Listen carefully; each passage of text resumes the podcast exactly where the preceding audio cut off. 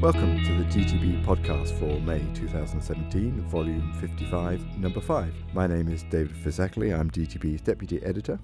And I'm James Cave, editor in chief. In our editorial this month, we highlight some moves to save money on the primary care prescribing budget in England. This comes as a result of headlines suggesting that prescribers waste £400 million a year what does this 400 million cover? So this, as you say, this is um, the NHS clinical commissioners who've said in these difficult times we must look at every option we've got. They want to look at drugs with little or no clinical value, expensive preparations where cheaper options are available, and also look at cheaper over the counter preparations or things that we prescribe which perhaps can be bought by patients. So the 400 million represents what percentage of primary care prescribing? So that's 4% of the 9, mil, 9 billion pounds that's spent on drugs and primary care. It might surprise people to realise that actually primary care prescribing only amounts for about 56% of the total 15 billion drug budget that the NHS spends. But of course, a lot of drugs used in secondary care are exceptionally expensive. So let's step back a moment.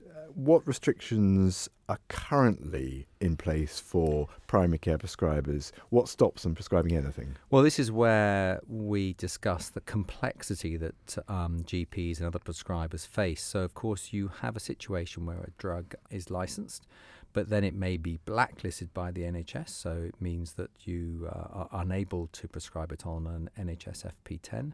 Um, you have situations where locally your area prescribing committee might um, have their own system of delisting drugs in some way or offering incentive schemes to avoid certain drugs. Um, you have guidelines, both national and local, which will steer you into certain uses of certain drugs. And uh, uh, overall, therefore, there are some legal requirements, there are some professional requirements, and there are some purely very often monetary requirements that the CCGs place on GPs. So at the moment, facing any prescriber is a complex situation of is it allowed? If it is allowed, am I allowed to do it locally? Should I do it locally? All sorts of things I have to consider. But in absolute terms, a GP can prescribe whatever he wants, provided it's not blacklisted or restricted in Schedule 18B or whatever it is of the drug tariff. That's right. I mean, you know, the NHS Act of 1948 made it very clear that um, a GP must prescribe to a patient what a patient wants, and that GP must write it on an FP10 when doing that and can't charge for it. So that, those are the rules we're under. But of course, there's been layer upon layer of local and, national guidelines that have tried to steer that. And I think, eh, as we say in editorial, what we really need is some real clarity. What does the NHS pay for? What does it not pay for? Let's make this national. Let's not have postcode lotteries with one area doing something different from another. And I, the other thing I think we, we, we raise is the unexpected consequences of this because I think sometimes GPs are well aware that the drug of no clinical value may be the only drug that that patient will take and which benefits that patient out of all the lists. And there's always a place, isn't there? I mean, we've talked about this in guidelines. Guidelines have got used to the idea that they're, they're guidelines, not tram lines. You know, the NICE is now talking about the 80% of patients that guidelines fit. And I think likewise, when it comes to prescribing, you know, 80% of uh, drug treatments should fit, but, you know, there'll be 20% where perhaps things have to be a little bit off book, a little bit different to make sure we get the best for patients.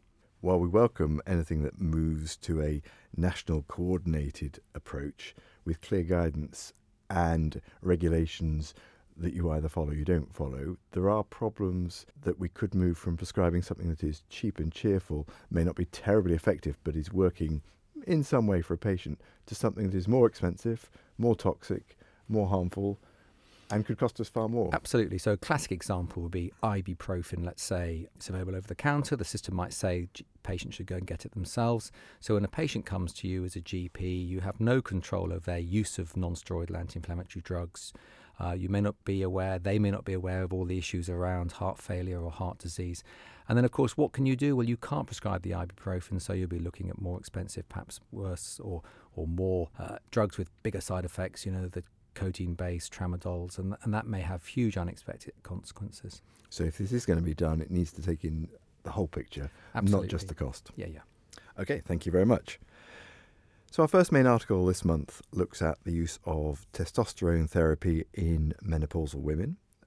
That's why have we chosen this one? Yes, this was this comes on the back. People with a long memory may remember that last year at the RCGP annual conference, um, a very well-renowned gynecologist got up and talked about how women postmenopausal women who have issues with sex ought to be having testosterone therapy. And uh, he quoted the NICE guidelines from 2015, which sure enough do suggest that uh, postmenopausal women with sexual dysfunction should be offered testosterone. And we thought, well, we looked at this when we looked at a drug that was marketed um, a while back in 2009 it was a transdermal patch called Intrinsa, and we found very little evidence to support the use of testosterone in women in this situation. So we thought we'd go back and have a look and, and see what new evidence there was for this. Since 2009, that product has been withdrawn for commercial reasons. That there is no licensed product. Y- yes, rather bizarrely, um, just as NICE suggests that it is an option, we have nothing to treat women for this condition. So when we looked at the evidence in 2009 for the licensed product, what did we find in terms of benefits? So what we found really was yes, you can show in a low to, to moderate quality evidence some statistical benefit in satisfying sexual episodes, quality of sexual encounters, but these can be quite difficult to, in the meta analysis, it's quite difficult to understand the clinical significance of that. So, if you go back to that original randomized control trial that used Intrinsa, published in 2010, this was um, 272 women randomized to either placebo patch or to the drug. And in effect, you saw about 1 to 1.2 more episodes per month in the group taking the transdermal patch. So, a benefit, but small. Yes, we're small. We're talking about two to three episodes to three to four episodes. And so that was for the, the, the product that was assessed in the, in the clinical trial at the time. What do we know about harms? So, as I think a lot of us remember, hirsutism and acne, the two classic adverse effects. Um, you see hirsutism in about 11% of women who take um, testosterone replacement therapy and about 7% of women develop acne, and that's not always reversible on stopping testosterone. Obviously, one of the other concerns is breast cancer risk, and there have been uh, one study, a four year open label study, that looked at breast cancer and, and didn't apparently see any increased risk in those women taking testosterone replacement but because we've got no licensed product, we've got no systematic collection of information on long term harm. So we're still somewhat in the dark about that's right. And I think it is difficult because if you look at international guidelines, that also mention that the possible use of testosterone uh, treatment in these uh, women, but it does suggest that, you know, only in areas where there is a licensed product. And the difficulty we have is if you look at the other testosterone uh, products available, the lowest dose that you can find would still supply 10 milligrams of uh, testosterone in a dose compared to the 300 micrograms per day that was suggested in the trial um, using uh, Intrinsa. So, overall, there is some evidence, highly selected populations, limited outcome data, but won't give away our full answer. You'll have to go and read yep, the paper. no licensed product. Okay, thank you very much. And our final article this month is Dequalinium for treating bacterial vaginosis. So, quick reminder of bacterial vaginosis and its treatment? Yeah, so this is a common cause for vaginal discharge in women. It's um, thought to be caused by an overgrowth of uh, bacteria overcoming the lactobacilli that are that are sort of the friendly bacteria, if you like. And, uh, and we're talking about this new drug, dequalinium, an antiseptic um, for topical use in this situation. So dequalinium we know as the an ingredient of Dequadin lozenges? Absolutely. So, of course, this has been around for, for yonks, and Dequadin lozenges have been around for many years for sore throats. So, it's an antiseptic. What was the comparison?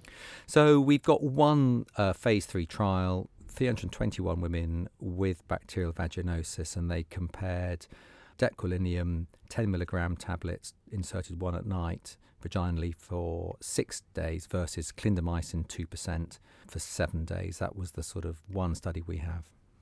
And outcome?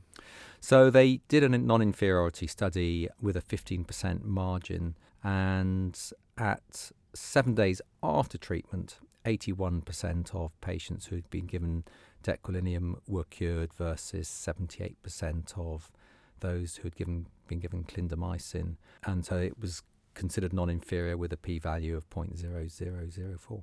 So some evidence around short-term benefits. Obviously, it has a high recurrence rate anyway.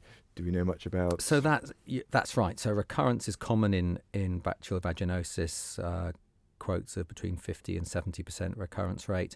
They only did one follow up at 25 days, and there'd been a 14% recurrence in the dequalinium group and a 9% uh, recurrence rate in the clindamycin. That was non statistically significant difference between the two. Okay. Any harms or concerns we should be worried about?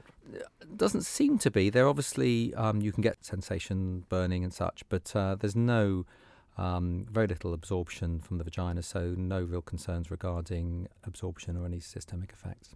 So at the moment, stepwise treatment normally oral antibiotics, metronidazole first line. So yes. where, where, did, where would this sit?